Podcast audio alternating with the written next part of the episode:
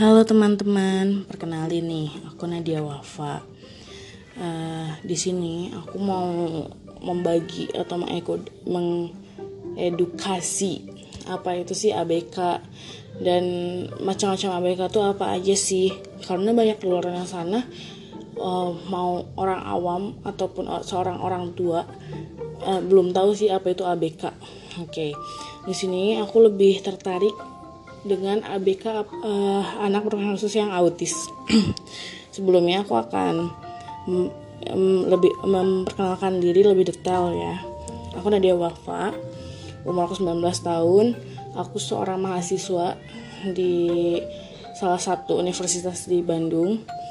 Uh, dan aku juga mau uh, bikin podcast ini karena salah satu tugas juga. Oke. Okay Oke, di sini aku langsung nerangin aja apa itu anak ABK atau anak berkebutuhan khusus.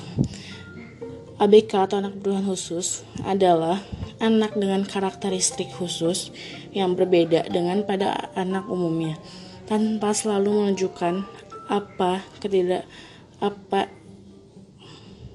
apa ketidakmampuan mentalnya, emosi dan fisik. Yang termasuk anak berkebutuhan khusus tuh yaitu ada tuna grahita, tuna netra, tuna rungu, tuna laras, tuna daksa, dan lainnya. Oke, di sini aku juga mau uh, nerangin kan autis itu apa anak berkebutuhan khusus yang uh, bagian autisnya tuh kayak gimana.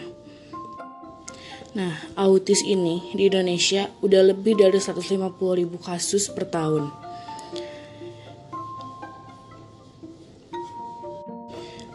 Apa itu autis autis atau autism spectrum disorder adalah adalah gangguan yang mengacu pada berbagai kondisi yang ditandai oleh tantangan dengan keterampilan sosial, perilaku, berulang, bicara, dan komunikasi nonverbal. Menurut Centers Menurut Centers for Disease Control Autism mempengaruhi sekitar satu dari 54 anak di Amerika Serikat saat ini. Kita tahu bahwa tidak ada satu autisme tetapi banyak subtip yang paling dipengaruhi oleh kombinasi faktor genetik dan lingkungan. Karena autis adalah gangguan spektrum, setiap orang dengan autis memiliki kuat, kekuatan dan tantangan yang berbeda. Cara-cara di mana orang dengan autis belajar, berpikir, dan memecahkan masalah dapat berkisar dari sangat terampil hingga sangat tertantang. Beberapa orang dengan ASD ini mungkin memerlukan dukungan signifikan dalam kehidupan sehari-hari mereka. Sementara yang lain mungkin membutuhkan lebih sedikit dukungan dan dalam beberapa kasus ini hidup semuanya secara mandiri. Beberapa faktor dapat mempengaruhi perkembangan autis dan sering kali disertai dengan sensitivitas sensoris dan masalah medis seperti gangguan pencernaan, kejang atau gangguan tidur serta tantangan kesehatan mental seperti masalah kecemasan, depresi, dan perhatian. Tanda-tanda autis bisa, biasanya muncul pada usia 2 atau 3 tahun. Beberapa keterlambatan perkembangan terkait dalam muncul lebih awal dan sering kali dapat didiagnosis sejak 18 bulan. Penelitian menunjukkan bahwa intervensi awal mengarah pada hasil positif di kemudian hari bagi orang dengan autis. Nah, apa saja tanda-tanda autis itu? Usia diagnosis autis dan intensitas tanda-tanda awal autis sangat bervariasi. Beberapa bayi menunjukkan petunjuk di bulan-bulan pertama mereka pada orang lain, perilaku menjadi jelas hingga usia 3 atau 2 tahun.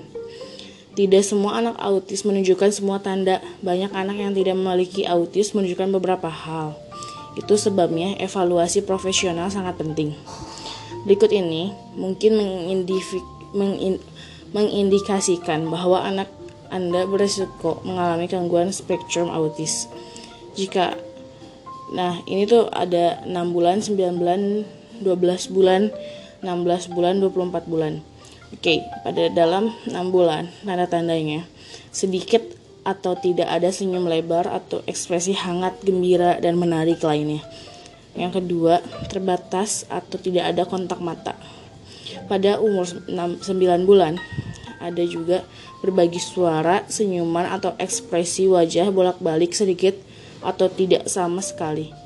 Pada usia 12 bulan, yang pertama ada sedikit atau tidak mengoceh yang kedua sedikit atau tidak ada gerakan bolak-balik seperti menunjuk menunjukkan menggapai atau melambai. Yang ketiga sedikit atau tidak ada respon terhadap nama.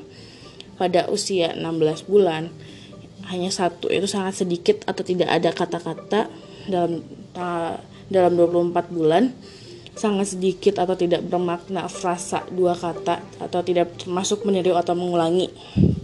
Nah, di usia beberapa pun adanya kehilangan kemampuan berbicara, mengoceh, atau sosial yang sebelumnya didapat. Yang kedua, menghindari kotak mata. Yang ketiga, prevensi kesunyian yang persinten. Yang keempat, kesulitan memahami perasaan orang lain. Yang kelima, perkembangan bahasa tertunda. Yang keenam, pengulangan kata atau frasa ekolalia yang terus-menerus. Yang ketujuh, resis, resistensi terhadap perubahan kecil dalam rutinitas atau lingkungan. Yang kedelapan, minat terbatas. Yang kesembilan, perilaku berulang, mengepak, mengayun, berputar, dan lain-lainnya. Yang terakhir, reaksi yang tidak biasa dan intens terhadap suara, bau, rasa, tekstur, cahaya, dan atau warna pun mereka tidak ada reaksinya.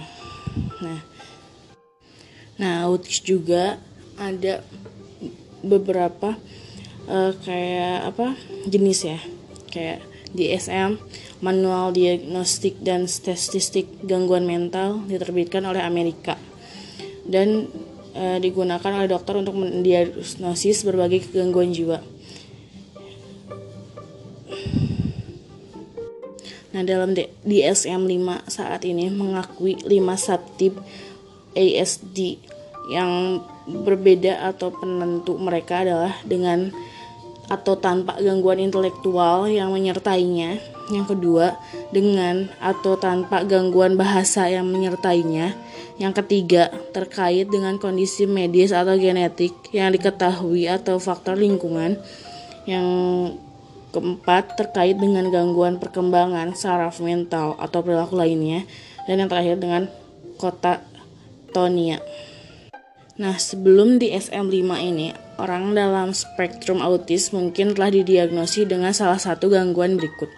Gangguan autistik, sindrom Asperger, gangguan perkembangan persuasif tidak dinyatakan secara spesifik atau PDD-NOS, yang terakhir ada gangguan disintegratif masa kecil.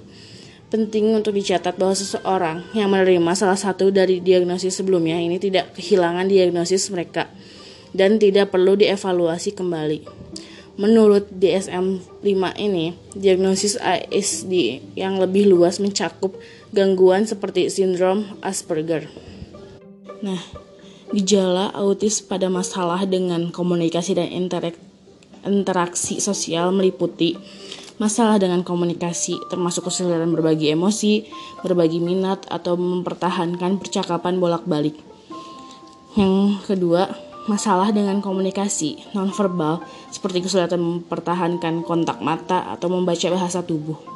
Yang terakhir, kesulitan mengembangkan dan mempertahankan hubungan pada pola perilaku atau kegiatan yang terbatas atau berulang meliputi gerakan-gerakan atau pola bicara yang berulang, kepatuhan ketat terhadap rutinitas atau perilaku tertentu, peningkatan atau penurunan kepekaan terhadap informasi sensorik spesifik dari lingkungan mereka seperti reaksi negatif terhadap suara tertentu. Yang terakhir, minat atau keasikan terpusat individu dievaluasi dalam setiap kategori dan tingkat untuk keparahan gejalanya dicatat. Untuk menerima diagnosis ASD ini, seseorang harus menampilkan ketiga gejala dalam kategori pertama dan setidaknya dua gejala dalam kategori kedua. Nah, apa saja sih yang menyebabkan autisme? Yaitu penyebab pasti ASD tidak diketahui. Penelitian terbaru menunjukkan bahwa tidak ada penyebab tunggal. Beberapa faktor resiko yang diduga untuk autis meliputi memiliki anggota keluarga dekat dengan autis, mutasi genetik, sindrom X rapuh, dan gangguan genetik lainnya.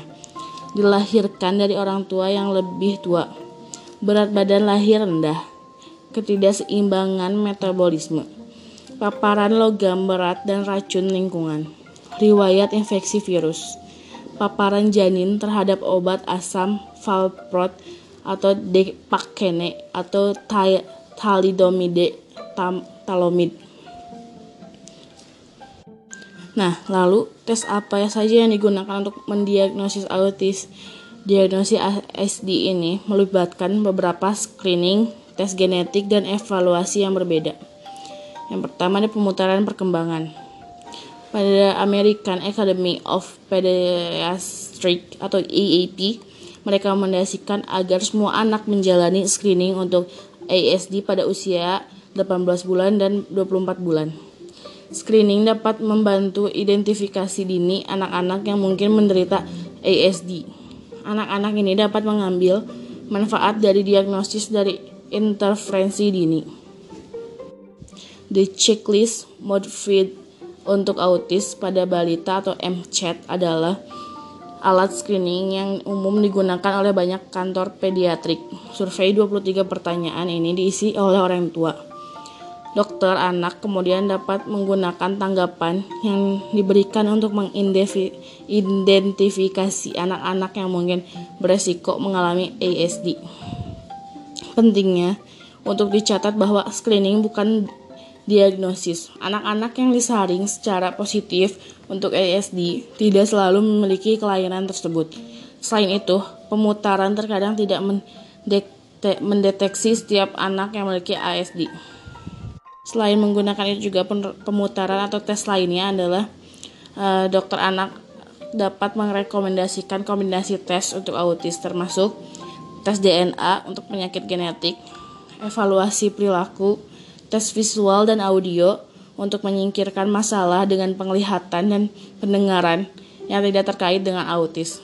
Screening terapi akupunktur kuesioner perkembangan seperti Autis Diagnosis Observation Schedule atau ADOS dan diagnosis biasanya dibuat oleh tim spesialis Tim ini mungkin termasuk psikolog anak, ahli terapi, akuposi, atau ahli patologi bicara dan bahasa. Lalu, bagaimana autis dirawat? Sebenarnya tidak ada obat untuk autis, tetapi terapi dan pertimbangan perawatan lainnya dapat membantu orang merasa lebih baik atau mengurangi gejala mereka. Banyak pendekatan pengobatan melibatkan terapi seperti terapi perilaku, mainan terapi, pekerjaan yang berhubungan dengan terapi, terapi fisik, terapi berbicara. Pijat, selimut, dan pakaian berbobot dan teknik meditasi juga dapat menyebabkan efek relaksi. Namun, hasil perawatan akan bervariasi. Beberapa orang pada spektrum mungkin merespon dengan baik terhadap pendekatan tertentu, sementara yang lain mungkin tidak. Perawatan alternatif Perawatan alternatif untuk mengelola autis dapat meliputi vitamin dosis tinggi, terapi helasi yang melibatkan pembiasaan logam dari tubuh, terapi oksigen hiperbarik, dan melatonin untuk mengatasi masalah tidur. Penelitian tentang perawatan alternatif dicampur dan beberapa perawatan ini bisa berbahaya. Sebelum berinvestasi di salah satu dari mereka, orang tua dan pengasuh harus mempertimbangkan biaya penelitian dan keuangan terhadap kemungkinan manfaatnya. Lalu, bisakah diet berdampak pada autis? Tidak ada diet khusus untuk dirancang orang dengan ASD. Namun demikian, beberapa pendukung autis sedang mengeksplorasi perubahan pola makan sebagai cara untuk membantu meminimalisirkan masalah perilaku dan meningkatkan kualitas hidup secara keseluruhan. Dasar dari diet autis adalah menghindari aditif buatan, ini termasuk bahan pengawet, warna, dan pemanis. Diet autis mungkin berfokus pada makanan utuh seperti buah-buahan dan sayuran segar, unggas tanpa lemak, ikan, lemak tak jenuh, banyak dan banyak mengonsumsi air. Beberapa pendukung autis juga mendukung diet bebas gluten. Gluten protein ditemukan dalam gandum, gandum dan biji-bijian lainnya. Para pendukung percaya gluten menciptakan peradangan dan reaksi tubuh yang merugikan pada orang-orang tertentu dengan ASD. Namun, penelitian ilmiah tidak meyakinkan tentang hubungan antara autis, gluten, dan protein lain yang dikenal sebagai kasein. Beberapa penelitian dan bukti anekdotal telah menyarankan bahwa diet dapat membantu meningkatkan gejala attention deficit hyperactivity disorder atau ADHD suatu kondisi yang mirip dengan autis. Nah, lalu bagaimana autis mempengaruhi anak-anak? Anak-anak dengan autis mungkin tidak mencapai tonggak perkembangan yang sama dengan rekan-rekan mereka, atau mereka mungkin menunjukkan hilangnya keterampilan sosial atau bahasa yang dikembangkan sebelumnya. Misalnya, seorang anak berusia 2 tahun tanpa autis mungkin menunjukkan minat pada permainan simpel yang sesederhana Anak berusia 4 tahun tanpa autis dapat menikmati aktivitas dengan anak-anak lain. Seseorang anak dengan autis mungkin mengalami kesulitan berinteraksi dengan orang lain atau tidak menyukai sama sekali. Anak-anak dengan autis mungkin juga terlibat dalam perilaku berulang mengalami kesulitan tidur atau secara konklusif makan makanan yang bukan makanan. Mereka mungkin merasa sulit untuk berkembang tanpa lingkungan yang terstruktur atau rutinitas yang konsisten. Jika anak Anda menderita autis, Anda mungkin harus bekerja sama dengan guru mereka untuk memastikan mereka berhasil di kelas. Banyak sumber daya yang tersedia untuk membantu anak-anak autis serta orang-orang yang mereka cintai. Kelompok-kelompok pendukung lokal dapat ditemukan melalui lembaga autis, Nirlaba Nasional, organisasi Autis Speak, juga menyediakan toolkit yang ditargetkan untuk orang tua, saudara kandung, kakek, nenek, dan teman-teman anak-anak dengan autis. Nah, autis dan olahraga. Ini menarik ya. Anak-anak dengan autis mungkin menemukan bahwa latihan-latihan tertentu dapat berperan dalam mengurangi frustasi dan meningkatkan kesejahteraan secara keseluruhan. Segala jenis olahraga yang dinikmati anak dapat bermanfaat. Berjalan dan bersenang-senang di taman bermain keduanya ideal Berenang dan berendam di air dapat berfungsi sebagai olahraga dan aktivitas bermain sensorik. Kegiatan bermain sensorik dapat membantu orang dengan autis yang mungkin kesulitan memproses sinyal dari indera mereka. Terkadang olahraga kontak bisa menyulitkan anak autis. Alih-alih Anda bisa mendorong bentuk-bentuk lain, latihan dan mena yang menantang namun menguat. Bagaimana autis mempengaruhi anak perempuan? Karena prevalensi spesifik gingernya autis sering distereotipkan sebagai penyakit anak laki-laki. Menurut CDS, CDC atau ESD, sekitar empat kali lebih umum pada anak laki-laki daripada perempuan. Namun ini tidak berarti bahwa autis tidak terjadi pada anak perempuan. Faktanya CDC memperkirakan bahwa 0,66% atau sekitar satu dari setiap 152 anak perempuan menderita autis. Autis bahkan dapat hadir secara berbeda pada wanita. Dibandingkan dengan beberapa dekade terakhir, autis sedang diuji lebih awal dan lebih sering sekarang. Hal ini menyebabkan tingkat yang dilaporkan lebih tinggi pada anak laki-laki dan perempuan. Bagaimana autisme mempengaruhi orang dewasa? Keluarga yang memiliki orang yang dicintai ASD mungkin khawatir tentang seperti apa hidup dengan autis untuk orang dewasa. Sebagian kecil orang dewasa dengan ASD dapat melanjutkan hidup atau bekerja secara mandiri. Namun, banyak orang dewasa dengan ASD memerlukan bantuan atau intervensi berkelanjutan sepanjang hidup mereka. Memperkenalkan terapi dan perawatan lain di awal kehidupan dapat membantu mengarah pada mandirian dan kualitas hidup yang lebih baik. Kadang-kadang orang yang ada spektrum tidak didiagnosis sampai jauh di kemudian hari. Hal ini sebagian disebabkan oleh kurangnya kesadaran sebelum diantar pada praktisi medis. Nah, lalu banyak nih yang kayak mengapa kesadaran autis penting. April adalah bulan autis dunia. Ini juga dianggap bulan kesadaran autis nasional di Amerika Serikat.